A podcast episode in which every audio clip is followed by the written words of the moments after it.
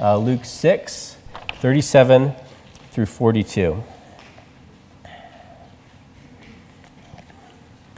So, Luke 6, 37. Do not judge, and you will not be judged. Do not condemn, and you will not be condemned. Forgive, and you will be forgiven. Give, and it will be given to you. A good measure, pressed down, shaken together, and running over, will be poured into your lap. For with the measure you use, it will be measured to you. He also told them this parable Can the blind lead the blind? Will they not both fall into a pit? The student is not above the teacher, but everyone who is fully trained will be like their teacher. Why do you look at the speck of sawdust in your brother's eye and pay no attention to the plank in your own eye? How can you say to your brother, Brother, let me take the speck out of your eye, when you yourself fail to see the plank in your own eye? You hypocrite. First take the plank out of your eye, and then you will see clearly to remove the speck from your brother's eye. And this is God's word. Let's pray. Our Father, we ask that you would speak to us this morning, Lord. Another difficult passage. Uh, we pray that your Spirit would work and speak to each and every person here, Lord. You know everyone here. You know what their week has been like. You know what their fears are. You know what their distractions are.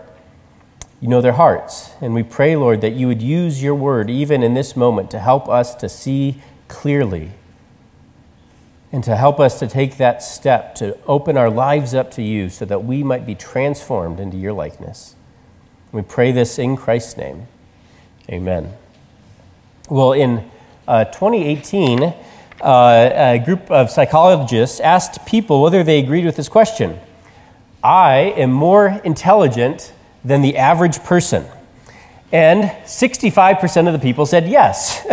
now, uh, there's a chance that that is possible because the average doesn't point to the exact middle of the data, so it could be a little off one way or the other, but it's highly unlikely that 65% of the people are actually smarter than the average person. And maybe it will come to no surprise to you that men were even more likely to say that they were smarter than the average person. Another study asked people to rate their driving skills. Are you an above average driver? 93% of Americans said yes. now, that is pretty much impossible. It's kind of like saying Utahns don't like sweets. It's just a strange coincidence that every single shopping center has a cookie shop that is built there. Social uh, psychologists came up with a term for this called illusory superiority. Illusory superiority. This idea that we tend to think we are better than most people in certain ways, whether it's driving or intelligence or whatever it might be. And it's more likely, though, that we don't see ourselves rightly. Eh, it's almost impossible, if not impossible, for 93% of people to be above average. And instead, what we're looking at is a picture of ourselves after we've kind of put the shine Instagram filter over that image. And we are working in this series through the book of Luke called The King Has Come, because Luke shows us that Jesus is the King of all creation, and he is setting up his kingdom. And what he teaches us here, that in his kingdom, people see themselves rightly. His kingdom is the, the only place where people actually have a right picture of themselves. They aren't hypocrites. They see the good and they see the bad. Instead, often what we do is we can see other people's faults in you know, 4K Ultra HD, every little detail, but then we look at our own lives with rose colored glasses. Do you see yourself rightly? Do you see yourself rightly? We're going to look at this just two ways. First, seeing rightly, and then second, seeing clearly. So, first, seeing rightly. Uh, if you remember, this is a long speech by Jesus. In the book of Luke, it's his first public speech that we have recorded. In the book of Matthew, this speech is often referred to as the Sermon on the Mount. And Jesus has this large crowd that has been following him, and he's done a number of miracles healing them, and he now has this captive audience. And so he takes that opportunity with these hundreds, possibly thousands of people around him, to help show them what his kingdom looks like. And as we've worked through this speech the past two weeks, we see that there are a lot of hard things that Jesus says. Uh, these have actually been some of the more difficult sermons that I've written. How do I preach these things without being a hypocrite? Jesus says, Blessed are the poor, love your enemies, bless those who curse you. Now we get to this passage, and initially it feels a little bit easier. In fact, I, I heard at, at some point that the best known scripture passage in general or amongst Americans or something like that, which I don't know exactly how you measure that, but the best known scripture passage was John 3:16, for God so loved the world. But a number of years ago, the, the passage, best known scripture passage changed to our passage, do not judge. Right? This is a verse that people love to quote against Christians every time Christians make some sort of moral pronouncement. That's the verse people know. Oh, don't you know? Jesus says, Do not judge. So what are you doing, you hypocrite? Well, what does Jesus mean when he says, Do not judge? Is he saying you can never speak any sort of condemnation? Is he saying you can never tell someone they're wrong about something? Or is he speaking in maybe a more narrow sense? And it doesn't seem that Jesus is saying here that you should never make any sort of judgment. Because in the last verse of our passage, he says, Take the plank out of your eye, and then you will see clearly to remove the speck from your brother's eye. So there, Jesus is telling you that you need to, to get your eyesight right, but then you will have the ability to see that in your brother's eye there is something there, a speck, and it shouldn't be there, and you can take it out. That is a judgment that you're making. So Jesus is not saying, never judge. Instead, he's saying, we often don't judge rightly. We're hypocrites with how we judge. Right? That's the warning that Jesus gives at the end of verse 38. The measure you use will be measured against you. We tend to be generous with ourselves, skimpy with others.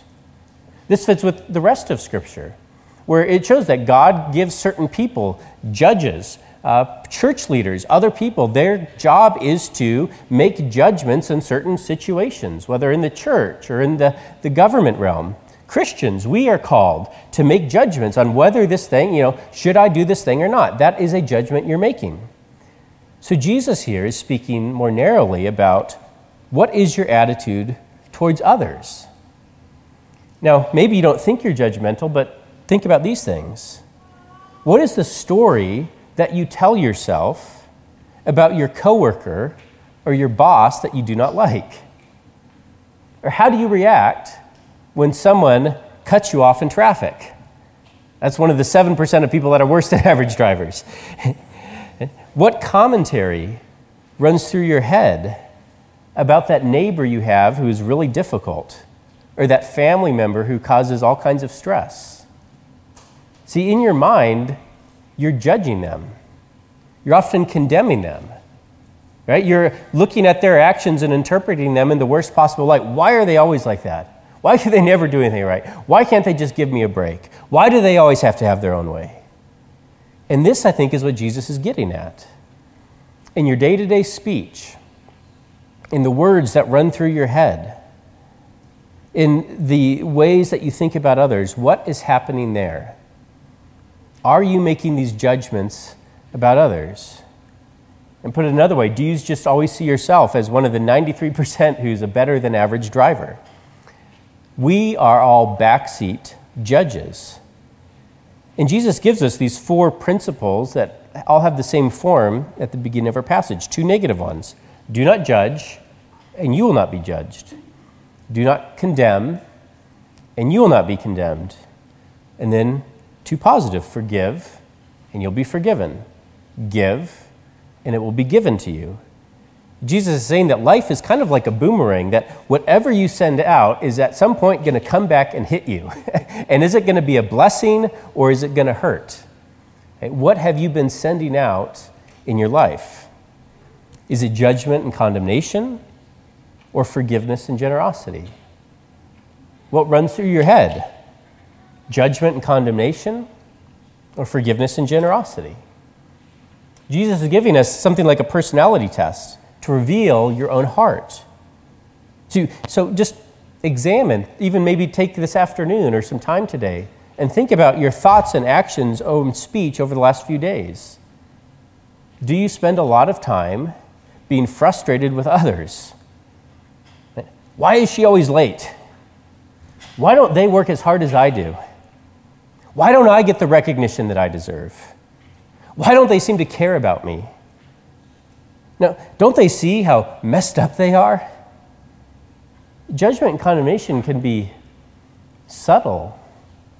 And we spend a lot of time replaying certain things in our minds, continually venting to other people about what this person did, how others have messed up, how these people are slacking off. Or on the opposite, as you examine your thoughts and your speech over these last week, do you see forgiveness and generosity? Forgiveness means you stop replaying that scene over and over again in your head. Forgiveness means you don't just keep storing up, you don't have like a file cabinet of everybody else's faults that every once in a while you can pull out and look through to make yourself feel better. Forgiveness is not thinking always about all the things you wish you could tell that person. Are you critical of others continually? Or are you always comparing yourself to others? Yeah, well, that person may be good at this, but I'm a better driver than they are. They might be successful, but I'm a better dad. You find yourselves, you find yourself that having things you need to believe about other people, narratives you need to create about other people so that you can feel better about yourself. Forgiveness frees you from all that. Now, if you're like me, you spend a lot of time not forgiving, but running through those scenarios, right? And it's kind of like you're living your life always revving the engine, but the car's in neutral. And you're wasting a lot of gas, but you're not actually going anywhere. All that judgment going on in your head is just not hurting anybody but you. And instead, imagine how much you would enjoy life and be in the present and be there engaged with your family and your loved ones if you didn't spend so much mental energy being upset with other people. Imagine how much more of the beauty in the world that you would see the flowers, the mountains, everything else that you don't see because you're so focused on being upset with this situation. And forgiveness is the key to that. But forgiveness is really, really hard. One way to kind of illustrate how hypocritical we are is uh, Francis Schaeffer had this illustration where he would say, Imagine if everybody was born, or when you were born, God put an invisible tape recorder around your neck. And he lived back in a day when the tape recorder was a thing, right? Today we'd say, you know, a, a microchip that gets inserted into your neck. And it records everything that you ever say, all right, throughout your life. And then when you die and you stand before God in that judgment, God doesn't open up the Bible and go through his rule book and kind of grade you like he's giving you a report card. He says, hey, you know what? Why don't we just go off how you judged others? And so he replays your life. Oh, I see here that at this point you were sad or you were really upset about this person who said they would do this thing and then they never did it. Well, let's go through your life. Did you ever say you would do something and never did it? Say, oh, no, that was different. And then he says, Oh, I see you got really upset because this person reacted poorly to what you said, and you kind of held that against them for a while. Let's see, did you ever react poorly to something that someone said to you? He said, Oh, no, but that was justified. But eventually, as you go through your entire life and see all the times you held people to a certain standard, and then all the times you excused when you fell short of that standard, you would realize, man, I am such a hypocrite, and I didn't even see it. You know, just as one side note, I think this takes away, sometimes people have that objection, but well, how can God judge people that never knew the Bible or never knew about Him? That's not fair. And this shows God doesn't even need to use Scripture. He can just use that law that is written on people's hearts, that standard that they have for others, and we all just even fall short of that, let alone God's law. And that's one of the warnings in this passage realize how hypocritical we are without even seeing it. That you aren't judging correctly. You're, you're like a judge who's been bribed by your ego and self image to always rule in your favor. And recognize that. And then Jesus goes on. He says, Why do you look at the speck of sawdust in your brother's eye and make no, pay no attention to the plank in your own eye. This brings us to our second point seeing clearly. He gives this humorous illustration. Then how can you say to your brother, Brother, let me take the speck out of your eye when you yourself fail to see the plank in your own eye? And it's just a, it's a funny picture if you imagine it. Imagine not even a plank, but just a stick, a one foot stick or a pencil sticking out of, say, your eye doctor's eye, right? And every time he gets in close to examine you, he keeps poking you in the face uh, because he's got this pencil sticking out of his eye. And then he says, Oh, I see something in there. Here, wait a second, let me take this you know, scalpel and get this thing out. And you're like, There's no way you're bringing a sharp uh, Uh, edged object close to my eye. Your depth perception is severely off right now. And Jesus says that is what we are like. We all have this tendency to see so clearly, even obsess over this speck in someone else's eye and think that that is a bigger issue than that pencil sticking out of your own eye. And when it comes to seeing other people's faults, we have 20/20 vision. But when it comes to our own, we have 2200 vision, where everything is blurry enough so we're not bothered by any imperfections. And notice the ways that Jesus describes that relationship you have to that plank in your own eye. He says, you pay no attention to it. You fail to see it. Now, you think of that. How could someone pay no attention to a stick sticking out of your eye? But you know what? If you've lived with it for your entire life, you wouldn't notice it anymore because it's become part of you. All of it. Maybe you, you have a, a limp or, or something and, and you live with it long enough that you forget it's there, but it's the first thing that anyone else sees about you. And sin, which we are all born with, distorts our vision from the beginning. So that in one sense, we've never seen clearly ourselves, so we think this is what's normal. It's like when you give your first public speech and there's someone there that you know counts how many times you say ah or ah in that speech and at the end of the speech they ask you how many times do you think you said that and you think um, i don't know maybe five and they said, no, actually, you said it 65 times, right? We lack self awareness. And there are so many places in our lives where we don't think we're doing these things, where we won't forgive others, where we're judging others, where we fail to see these faults in our own life. We fail to see it. We pay no attention to it. We don't see ourselves clearly. And why is that? Well, the root issue is sin. We're all sinners. And one of the effects of, of, us all being sinners is that we don't want to deal with the unattractive parts of ourselves. It's why some people are so judgmental. They're so quick to talk about the faults of other people, but don't you dare talk about my faults. But on the flip side, there are some people who are very sensitive to criticism and you replay something that someone else said over and over in your head. And, and yet that person is in the same way blind and distorted. They're two reactions to the same thing illusory superiority. Every one of us, in one way or the other, is in the business of image management. We want people to see, we want others to see ourselves as a certain type of person, or this or that. And that will make you overly sensitive to the criticisms of others oh man, maybe I'm not hiding this thing as good as I thought. Maybe they, they, that, that hurt because maybe it's true and I don't like that feeling. And it makes us busy judging others so that you never have to take the time to stop and sit in front of the mirror and see yourself truly. We're all trying to convince ourselves that I'm a certain type of person. I do these things and we're so afraid to admit that actually we aren't as put together as we want to look. That we have these nasty things in our heart that we try really hard to keep down. We're afraid to actually put the glasses on and see ourselves clearly. It's kind of like that reaction that you have when you listen to a recording of your own voice, or worse, watch a video of yourself, and you're like, do I actually sound like that? Why do I do that weird thing with my hand every five seconds and you turn it off? This is too embarrassing.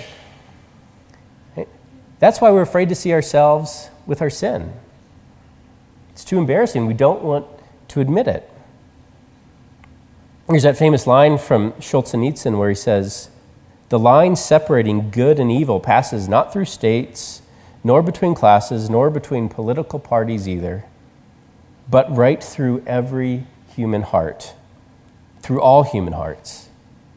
And who is willing to destroy a piece of his own heart? We're afraid to see ourselves rightly because when you see yourself rightly, you might be forced to admit that the things that you so clearly hate and cannot stand in others is also living in you. That that evil that you see so clearly in that other person, that line runs right through your heart as well. And who is willing to destroy a piece of his or her own heart? You hypocrite. First take the plank out of your eye, and then you will see clearly to remove the speck from your brother's eye. And so, how do you do that? How do you admit to deep things that maybe you've been hiding for decades? How do you have the courage to actually look in a real mirror instead of that photoshopped image that you've been making of yourself? Uh, my brother in law is an ophthalmologist, and uh, he specializes in you know, certain cornea surgeries, and I, I, asked him this week if he had any stories that kind of related to this passage, and he mentioned that just that day, actually, he'd done a cataract surgery on this older Mexican lady. And cataracts, probably most of you know, a surgery, it's like, you know, replacing the windshield for your eye, right? You have this old pitted windshield that you can't see very clearly. So they take that lens out and pop a new one in. And he said it's one of the, you know, few miraculous things where your eyesight is almost instantaneously restored. And so that day after the surgery, when she came back, he took the patch off her eye, and the, for the first time in years, she could see clearly. And the first thing out of her mouth was, I didn't realize how old I'd become. and she was half joking, but you know, there's an aspect that it is scary to see yourself clearly. Sometimes you'd rather have blurry vision than see all those wrinkles and those lines and that saggy skin. And the way to see yourself clearly is to realize the way to have the courage to do that is to realize that there is a God who has already seen you, even the darkest and worst parts of you, and he is still committed to love you. Because if you know that, you won't be in fear when you start to open up those dark things in your own life you won't be crossing your fingers say, man, I hope this isn't the thing that you know, makes him blow up and kick me out of here. Instead, you know that this person, this God, has seen you at your worst, has seen all the things you've been hiding, all the things you keep stuffing down, and he says, I still love you. And that's why Romans 5, 6 through 8 is one of my favorite passages in Scripture. It says, when we were utterly helpless, Christ came at just the right time and died for us sinners. Now, most people would not be willing to die for an upright person, though someone might perhaps be willing to die for a person who's especially good. But God showed his great love for us by sending Christ to die for us while we were still sinners. God says, I see you and I love you. Do you know love like that? Or instead, do you kind of have baked into your mind that Christ only died for good people, and so you're trying really hard to prove to yourself that you're a good person that Jesus would actually want to die for? Or do you recognize that He's died while you were stuck in sin and running away from Him? This is why confession is such an important part of the Christian life confession of our sins. Confession isn't, as often people think, I just got to list all the ways that I screwed up this week and then hope that God um, won't kick me out for it. No, in confession, you're not telling God anything that He doesn't already know. He's been seeing it in your life for years. Confession is you actually taking that step to stand, to step into the light and to be honest with yourself and inviting God's healing light into the dark parts of your heart so that He can cleanse it. To have eye surgery so that you can start to see clearly and know those places where you aren't right. It's what Soren Kierkegaard wrote, where he said, Much that you are able to keep in the darkness, you first get to know by opening it to the knowledge of the all knowing one. Letting God do that work of making you holy and whole. And that puts you in a place then to actually help others when you do see something in their life. You come to them not out of superiority, but someone who says, I've found someone who knows everything about me and he still loves me. And I want you to know him too. It allows you to point out other people's faults in love. There's a place for us to do that. We're to speak the truth in love to one another. But so often we speak the truth to others as a way of not having to deal with our own faults. We speak the truth to others as a way to get even to somebody that's made us mad and help us feel better about ourselves. You can speak the truth to others because you want them to be able to see clearly as well and that the one who healed you can heal them. Uh, my brother in law told me this other story of a, a, cataract surgery he did, which stuck out to him. And there was this woman who was in her young 40s, and she'd had blinding cataracts for years. She hadn't been able to see in, in a long time. And because of a lack of health insurance and some other things, she wasn't able to do anything about it. And she had a four year old son whom she had never seen because of these cataracts. And there, the day after that surgery, with her family in that room, when Mike took the eye patch off her eye, and all of a sudden, for the first time in her life, she could see her son. that cold examination room transformed into a joyous family reunion. I can see my son. It's scary to see yourself clearly, but it's also one of the most beautiful things when you can finally see the ones you love and the one who loves you. You see, our blindness, our spiritual blindness, isn't just, it's a protection mechanism to keep us from seeing ourselves, but it's also keeping you from seeing the glorious beauty of God and to realize how wonderful and glorious He is, that He is worth it. And that is what Jesus is asking of all of us today to humble yourself to stop doing image management. Stop hiding those dark parts of your life. Stop distracting yourselves with judging others. And to confess your sins before Him, to let Him do a spiritual eye surgery, and then to realize that joy of seeing clearly and seeing that the beauty of God and of this world is so much more than you realized because you'd been hiding in the dark. Let's pray. Our Father, we ask that you would transform us with these truths. We pray that you would help us, Lord. Some of us have been hiding things in our life for decades and living in denial. We pray, Lord, that you would help us this moment to see a glimpse of your glory and your love and give us the power to step into the light so that we can be truly healed. We pray all this in Christ's name. Amen.